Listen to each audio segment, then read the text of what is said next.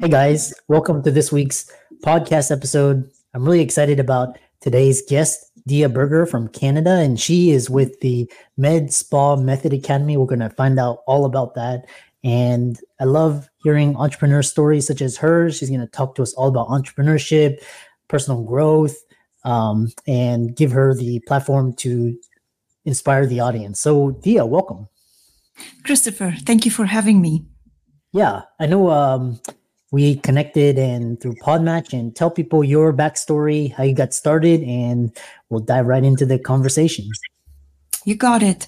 Um, I was actually born in Namibia, the country just north of Republic of South Africa, and very rural. My dad was a GP surgeon serving an area about the size of Belgium. So he flew and was known as the flying doctor. And I wanted to be this man my whole life. So when I was eight, I kind of made him show me an autopsy. He was the district surgeon, so he looked mm-hmm. after autopsies as well. And that was the day I decided this is going to be my life. And I emulated the man. I got my pilot's license, went into med school, and kind of towards the end of med school in South Africa, things became politically pretty unstable. So, mm-hmm. you know, bombings, shootings. So we decided to emigrate. New Zealand first, and then Canada. And Canada's been good to us, but I, I couldn't quite get back into the surgical aspect. So, you know, contacted a friend at some point who got into the medical aesthetics a year prior. And I said to him, How do we do this? And then I took to it like a bird to flight. Yeah.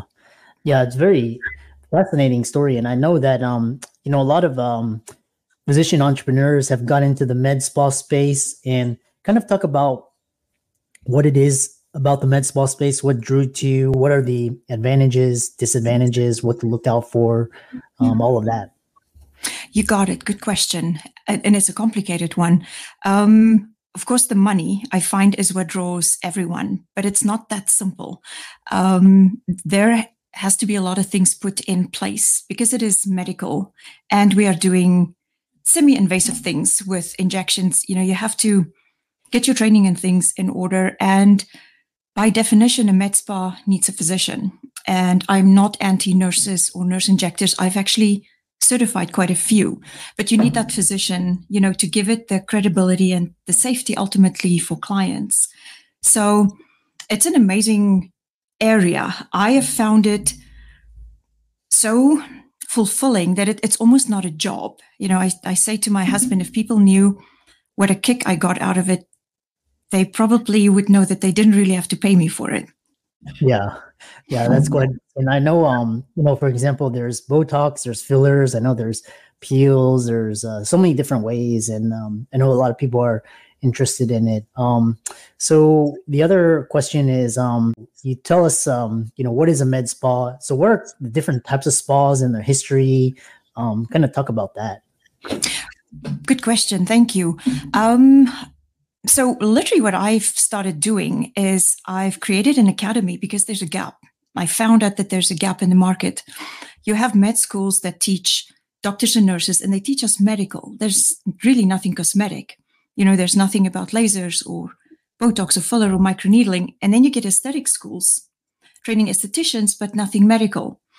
So, I ended up in a situation where I was the medical director for 50 spas across Canada and that number has changed.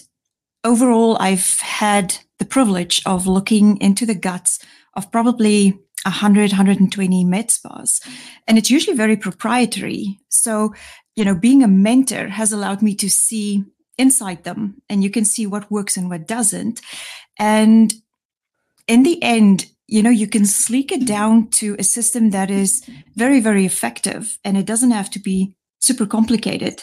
I think it just needs to be safe for clients and we don't want comebacks and we don't want negative reviews and things like that. It's it's what right? It's what what kills you and it's completely preventable by making sure you've got your team trained and your staff trained. But just because someone's a physician doesn't mean they know how to do this. And neither does an esthetician. So, you know, to get into a bit more detail with your question, the traditional spa looks like a pyramid, you know, heavy at the bottom with aesthetics and very light at the top with injections.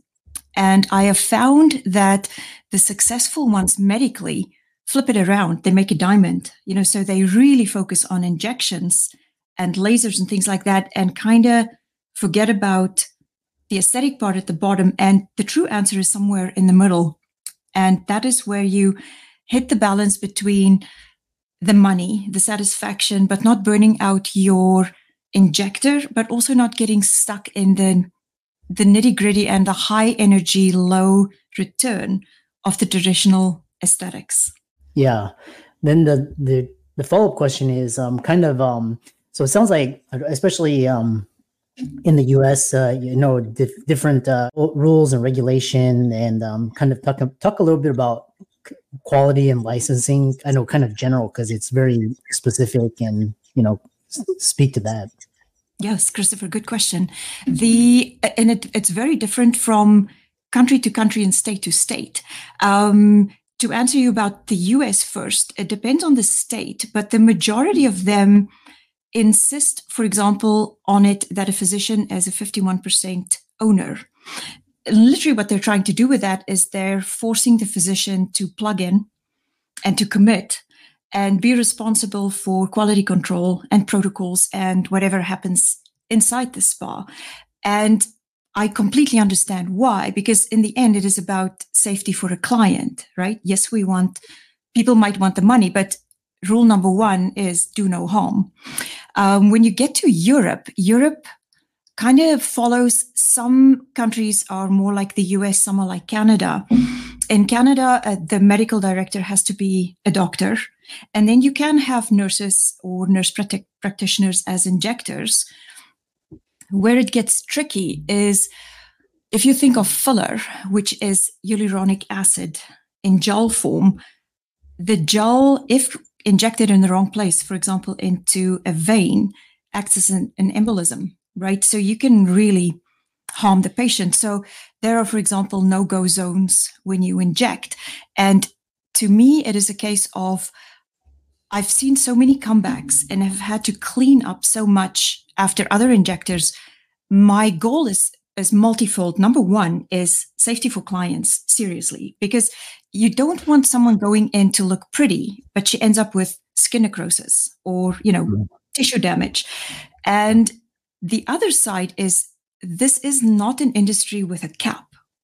There's so much money out there for this we don't have to have a dog eat dog situation where it's, you know, I'm going to take everyone else out or the spas being so highly competitive. To me, it would be way better if everyone just did it well, right? It, it'll make them more lucrative. And in the end, we win and the customer wins, which is ideal. Yeah. Yeah, it's it's so true. And you know, it's it's always terrible when um, somebody goes in for an elective and then comes out with a disaster. You know, we see this in surgery, and you know, if you don't, like I said, anything that's you know you don't want to do harm, and just like especially something that's not necessary, just kind of cosmetic or elective or correct. You know, and you know, if I can tell you a quick story there. So many years ago, I was on the sideline involved in a situation in the town that I lived um, a spa, a regular spa, did a pedicure on a diabetic, and this is not a bad spa at all. Mm-hmm. mm-hmm. Um, but not being medical, right? They don't have an intake form. So nobody knew she was diabetic, and this lady was in her mid 40s, got mm-hmm. the pedicure, and they did the blading on her foot. Now, you and I immediately have goosebumps when they say that to a diabetic because their immune system can't fight, fight an infection. So they yeah. cut her a tiny nick got infected. Mm. She ended up in in the hospital in ICU, but they couldn't get the infection under control, and she ended up with a below knee amputation. That is terrible, but it does happen. So even though it is a minor thing, it can have catastrophic results, which is where I feel that someone like my calling, call it that, is to help prevent those kinds of things, right? That just get again, they're the esthetician training a little bit more medical, that uh-huh. we don't get uh-huh. people in trouble. Yeah, like I said, uh, life limb function is what would, you know, preserve life, preserve limb, and then preserve mm-hmm. function. Um, Absolutely. Yeah. And uh, so, kind of talk about this uh, idea of um, some of the biggest challenges for med spa owners. challenges for med spa owners. That's a long list. I'm going to tell you burnout is probably number one. Uh-huh. If you do a good job, you are running as a full on business owner, which is a big job, which means you have to, you know, stay up on your marketing, keep it fresh, keep it interesting, keep people coming back. And then you're also running as a medical director. That is, you know, if it is a physician, if it's not a physician, those two people need to work really closely in mm. conjunction with each other. And I call it a plugged in medical director. You know, a physician just showing up at a spot two days a week and leaving isn't good enough. But the challenges are huge. Um, I mean, I take it from myself. I've done this for about 20 years, and there was a period of time where you're 20 pounds overweight. Can't remember when last you slept. You know, you're trying to get your family organized. You're, I was working in a clinic, and I'm a pretty creative person and I'm good with my hands. But to make it run really, really well, is a massive job. And I, I find that spa owners are, they're lonely. It, they feel like they're in a vacuum. You know, there's, they don't know who to ask for help. And I, I, my conclusion after having done this for many years is so many of them, they don't even know what it looks like. And I call it the Fabergé egg, right? Mm-hmm. I feel I've, I've reached a point and with all that experience where I can show them, this is your goal this is actually what we want. Now let me mm-hmm. show you how to get there. Because so many of them are flailing in the middle. You know, you, you try and learn Botox injections. So you go to a course, but you don't know if the course is good, bad, or indifferent, right? And then you go to the next one and it's in another state or another country. So you have to educate yourself and your injector and hope that what you go to or learn is actually worthwhile. And it isn't always right? And that's kind of what i've been trying to do is just to get after 20 years the good information the effective the true information in one place and go okay here's the answer. Now let's go do a good job. Yeah.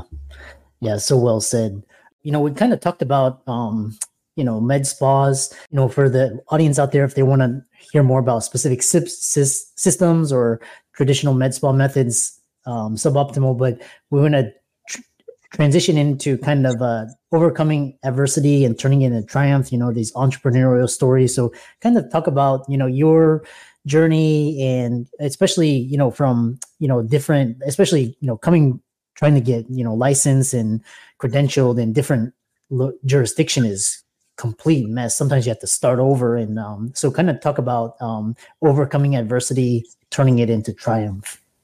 Okay. Um, well, in South Africa, we're trained as GP surgeons, you know, so it's the North American MD, but then you've got a base surgical degree as well. Because in over there, we've got 10,000 patients per doctor, where in North America, it's 1,000 to 1. So mm-hmm. we're used to doing anesthesia and, you know, basic surgery, which I love. And then you come to Canada, and if you go to really remote areas um, with a South African degree in the late 90s, they would let you do those, but not in big cities. So I actually tried to specialize in Canada. I did a couple of rounds, but at that point, foreign grads were not allowed to participate in level one. Mm. So they had the Canadian grads, you know, have first choice. And what would be left over would be family medicine. And I'm like, got that, you know, or oncology. And I'm like, it's so not my mental makeup. I won't be a good oncologist. So, you know, I got into the injection cannula work, that kind of thing, because it is, it allows me to do some procedures, but I don't have to go to the rural areas or whatever to be the surgical part. And it, in the beginning, it was quite a fight in the sense that I didn't know enough you know, it's one of those you don't even know what you don't know, which means I take guidance from the business mentor and he was fantastic. And I injected really, really well. But after years, I realized that the model in Canada, for example, in the East and the West is quite mm-hmm. different. The East of Canada are super focused on aesthetics. They do manicures, pedicures, facials. They tack on lasers. They tack on injections kind of as an afterthought. which was the model that was given to me. It's literally like you need to do this percentage product, this percentage traditional, this percentage injection.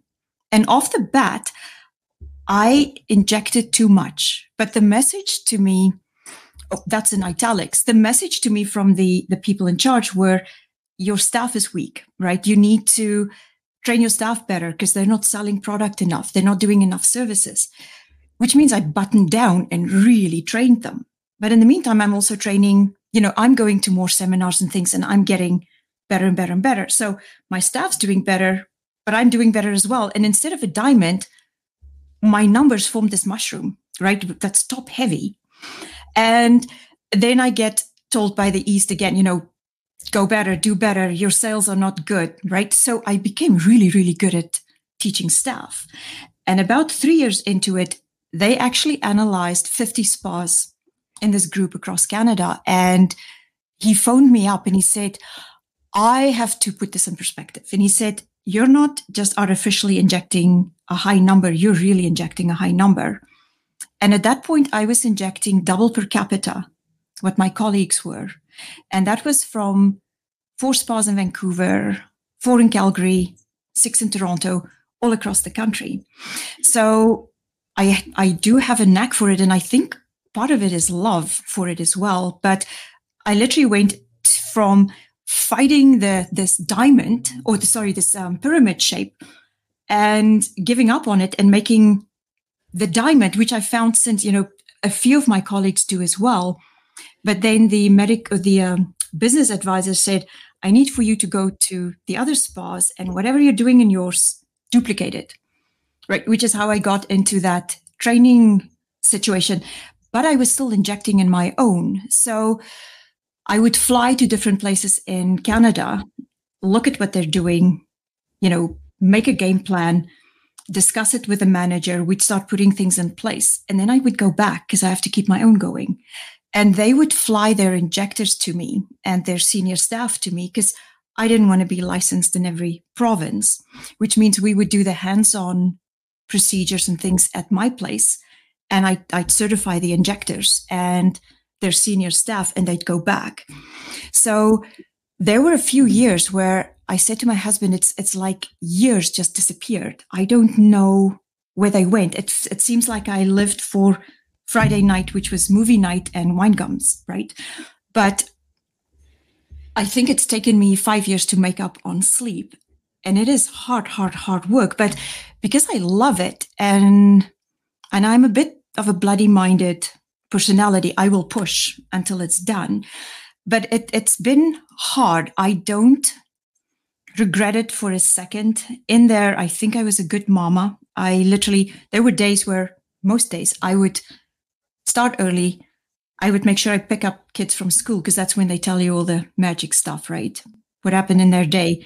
We'd do dinner and then I'd go back to inject and my husband would put the kids to bed. You know, so I had this chopped up life. And the hardest thing for me was going from full on injecting, selling to jump on the trampoline in my fancy clothes, right? And then go back to the spa again. But, you know, in the end, you have massive experience, which I wouldn't exchange for anything. But I did get to a point where we had the discussion in our house, and I said to my husband, work is easy and vacation is hard. And that's where I knew I needed to throttle back, right? You're getting addicted mm. to the the adrenaline rush and you can't relax anymore. Yeah. Interesting.